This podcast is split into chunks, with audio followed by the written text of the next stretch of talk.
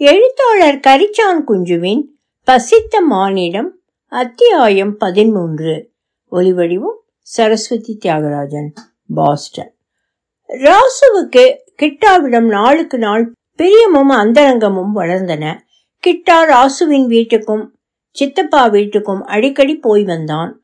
சாப்பாடும் டிஃபனும் காப்பியும் மிகவும் ருசியாய் மலிவாய் கிடைத்தன. சேரத்து ராயர் கடையில் டிஃபனும் காப்பியும் கீரங்குடி கோபாலையர் கடையில் சாப்பாடும் ராசு வீட்டிலிருந்து சில சமயம் ஏதாவது வரும் அவருக்கு. அதை இவனுடன் பகிர்ந்து கொள்வார் அவர். நாள்களும் மாதங்களும் போனதே தெரியாமல் ஓடின உற்சவம் ஆரம்பமாவதற்குள் கிட்டா நல்ல திறமையான டிரைவர் ஆகிவிட்டான். கல்யாண சீசனில் மாப்பிள்ளை அழைப்புக்கும் ஊர்வலத்திற்கும் அவன்தான் கார் ஓட்டுவான். ராசு அடிக்கடி பணமும் கொடுப்பார். கிட்டாவுக்கு நல்ல வேஷ்டி சட்டையெல்லாம் வாங்கி கொண்டான். புது பஸ்ஸும் வந்தது. கிட்டாவே முதல் நாள் ஓட்டினான். ராசுவும் பக்கத்தில் உட்கார்ந்து கொண்டு கனம் அதிகமுள்ள வண்டிகளை ஓட்டுவதில் இருக்கும் நுட்பங்களை சொல்லிக் கொடுத்தார். மிகவும் விழிப்புடன் எப்போதும் தயாராய் வேலை செய்ய வேண்டியிருக்கும். கை கால்களை அதிக சிரமம் இல்லாமலும் அதே சமயத்தில் தயாராக இருக்கும்படியும் எப்படி வைத்துக் கொள்ள வேண்டும் என்பதையெல்லாம் சொல்லிக் கொடுத்தார். மன்னார்குடி திருத்துறைப்பூண்டி பஸ் சாலை மிக குறுகியது வளைவுகள் அதிகம். நெடுக வழி பூராவும் கிராமங்களின் தெருவிலேயே போகும் சாலை கப்பிச்சாலை ஜனங்கள் பஸ் சத்தமும் ஹாரன் சத்தமும் கேட்டவுடனேயே ஒதுங்கி ஓடி போய் விடுவார்கள். கிராமாந்தரத்து மாடுகள் அதிலும் எருமை மாடுகள் லேசில் ஒதுங்குவதில்லை.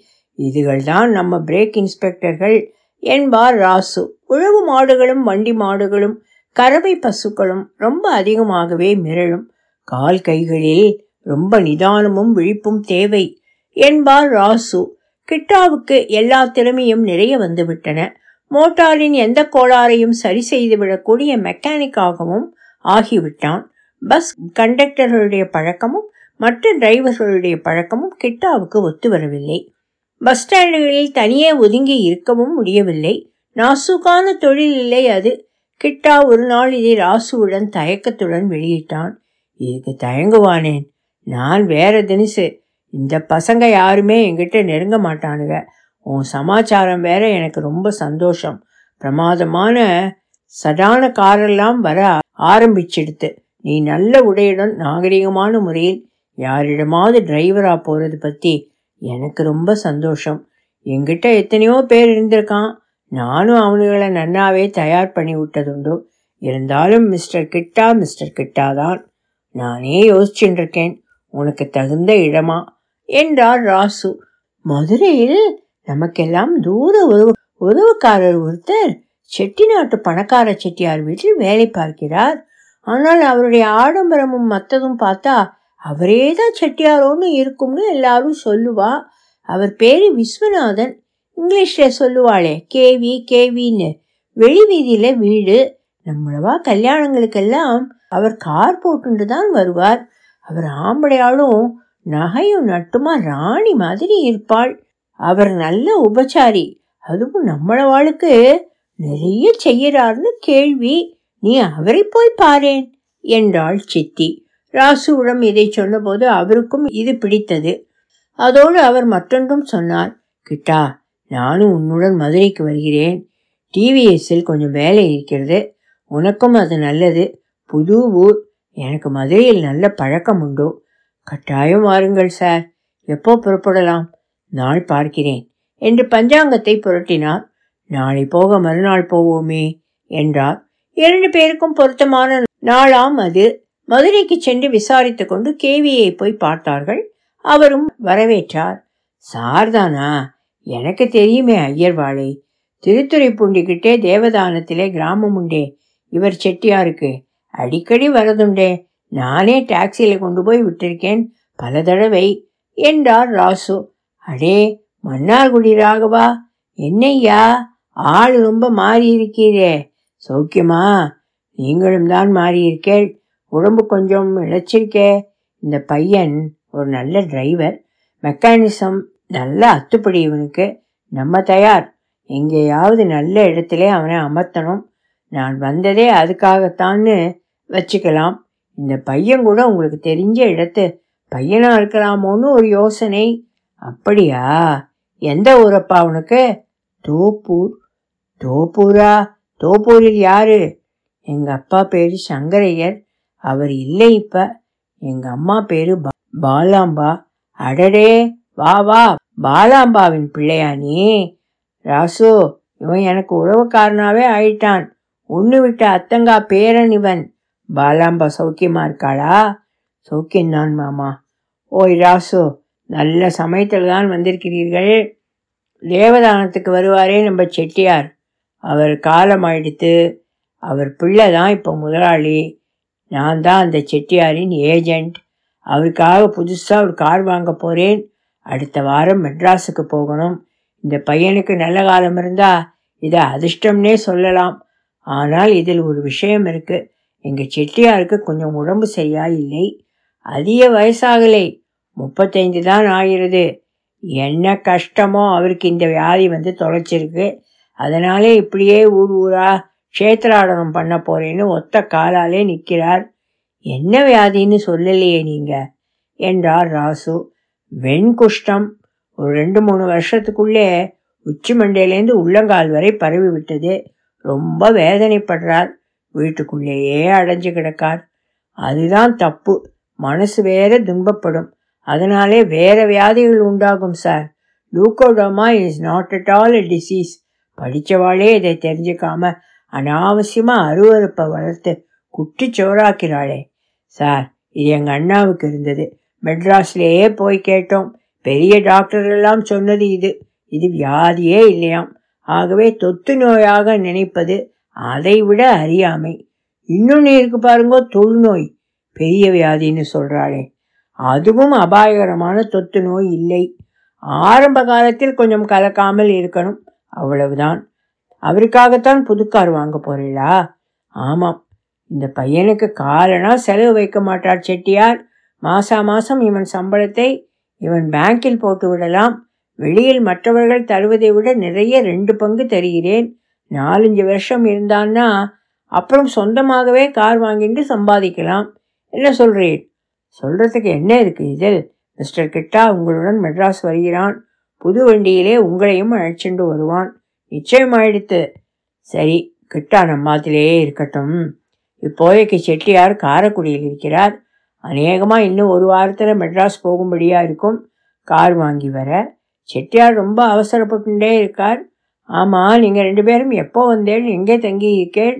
மங்கம்மா சத்திரத்தில் ரூம் எடுத்தோம். நான் உடனே ஊருக்கு போயானும். ரெண்டு பஸ் ஓடுறது. திருத்துறைப்பூண்டி லைன் தான். வந்த காரியம் மங்களமாக முடிஞ்சு போச்சு. உங்கள் பையனை உங்ககிட்டயே ஒப்படைச்சுட்டேன். நீங்கள் பார்த்து எல்லாம் செய்யணும் அவனுக்கு. நீங்கள் செய்யவும் செய்வேள். கிட்டா செட்டியார்கிட்ட வெறுப்போ அருவருப்போ காட்டாமல் அன்பும் மரியாதையும் காட்டி பழகணும். செட்டியார்களுக்கு ஒருத்தனை பிடித்து போய் பழகிவிட்டால் அப்புறம் உசுராக இருப்பார்கள். நம்பியும் விடுவார்கள். நிறையவும் தருவார்கள். அப்போ நான் வரேன் கேவி சார். என்னது வேகாத வெயிலில் வந்தீர்கள்? உடனே திரும்பி போகிறதாவது டிஃபன் காப்பி சாப்பிட்டுட்டு கோவிலுக்கு போகலாம். அப்புறம் ராத்திரி சாப்பிட்றது. ரூமும் வேண்டாம் ஒன்றும் வேண்டாம். போய் சாமானை எடுத்துன்னு வாங்கோ.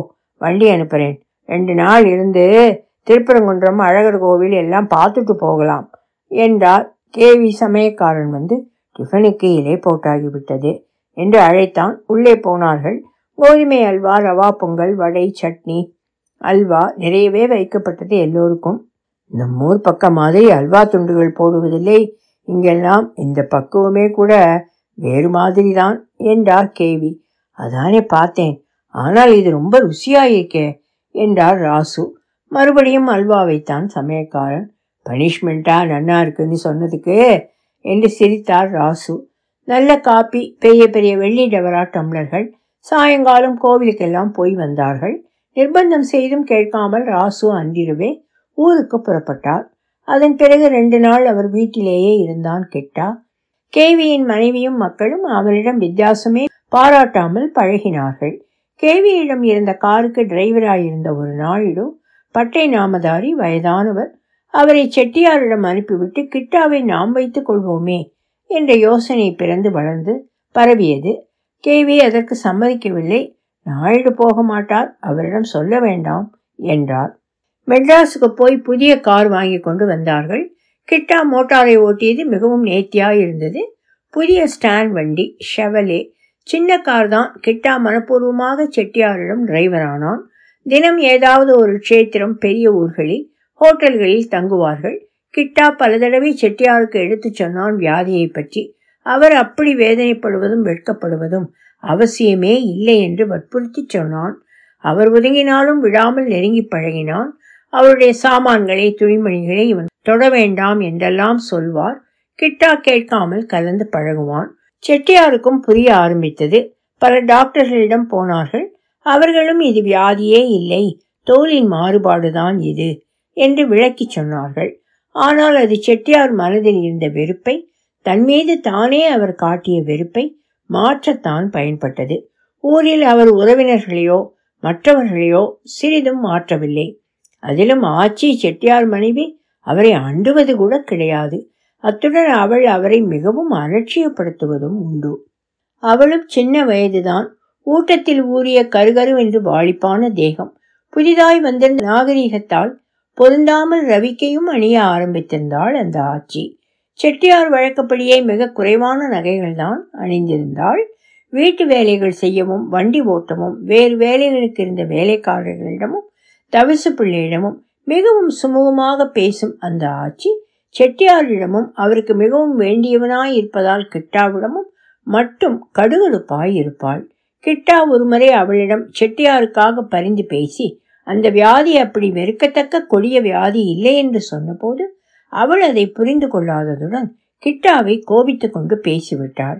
நீ யாரையா எனக்கு புத்தி சொல்ல? ஏதோ பொறி இருந்தது. இவருக்கு கழுத்தை நீட்டினேன். ரெண்டு குழந்தைங்களும் பிறந்தாங்க. இவர் கண்ட இடத்துலயோ போய் கண்டபடியெல்லாமோ கெட்டழிஞ்சு இருட்டு செலவு பண்ணி பண்ணி இப்படி ஆயிட்டாரு. நான் பிறந்து வளர்ந்ததெல்லாம் தஞ்சாவூர் சீமை தான். எனக்கு எல்லாமே தெரியும். ஏராளமாக சொத்து கிடக்கு. அவர் இஷ்டத்துக்கு செலவு செஞ்சுக்கிட்டு சுத்தட்டுமே. இப்போ எங்கேயும் இருட்டு செலவு பண்ண முடியாது. மற்றபடி கோவில் குளம் சோறு துணி ஓட்டல் தங்குற செலவு எல்லாம் பண்ணட்டுமே. நீரும் சேர்ந்திருக்கீரு என்றெல்லாம் பேசினாள். செட்டியார் வேறொரு சின்ன வீட்டில் இருந்தார். அங்கே அவருக்கு சாப்பாடு இங்கிருந்து வரும். காபி கிளப்பிலிருந்தும் வாங்கி சாப்பிடுவார். கிட்டாவுக்கு படிச்செலவுக்கு தாராளமாகவே கொடுப்பார். சொத்து பணமெல்லாம் கூட ஆட்சி பேருக்கும் குழந்தைகள் பேருக்கும் மாறிவிட்டிருந்தது. கேவி அடிக்கடி வந்து செட்டியாரை பார்த்து பேசிக் கொண்டிருந்து விட்டு போவார் உள்ளூரில் வீட்டில் இருந்த கணக்கு பிள்ளை செட்டியார் கேட்கும் போதெல்லாம் தடையில்லாமல் கொடுத்து கொண்டே இருப்பார் ஆச்சியோ குழந்தைகளோ செட்டியாரை வந்து பார்ப்பது கூட இல்லை. அதனால் அடிக்கடி பிரயாணம் புறப்படுவார் பெரும்பாலும் தஞ்சாவூர் ஜில்லாவில் உள்ள கோயில்களுக்கும் ஊர்களுக்கும் தான் போவார் தஞ்சாவூர் கும்பகோணம் மாயவரம் சிதம்பரம். இந்த நான்கு ஊர்களில் தான் தங்குவார். வசதியான ரூம்கள் எடுப்பார். கிட்டா சில சமயம் மன்னார்குடிக்கு போய் ராசுவையும் பார்த்துவிட்டு சித்தி சித்தப்பாவையும் பார்த்துவிட்டு வருவான். தோப்பூருக்கு போய் அம்மாவையும் பார்த்து தனக்கு பணம் சேர்ந்து கொண்டிருப்பதை சொல்லி மகிழ்விப்பான். என்ன ஆனாலும் கார் டிரைவர் தானே என்று தன் அக்கா வீட்டில் பெரியவர்களும் சிறியவர்களும் பேசிக்கொள்கிறார்கள் என்பதை கேள்விப்பட்டபோது அவன் மிகவும் வருத்தப்பட்டான். அவன் அக்கா சாவித்திரிக்கு உடம்பு தேரவே இல்லை. மாச்சி இவனுடன் முகம் கொடுத்தே பேசவில்லை. வர வர ஓட்டாண்டி ஆகி கொண்டு வரும் சந்துருவுக்கு இவனிடம் அலட்சியம். வரட்டு ராங்கி கூட்டம் இருக்கட்டும் காலம் வரட்டும் என்று நினைத்து கொண்டான் கிட்டா. தோப்பூருக்கு அதிகம் வருவதில்லை. அவன் பசித்த மானிடம் தொடரும்.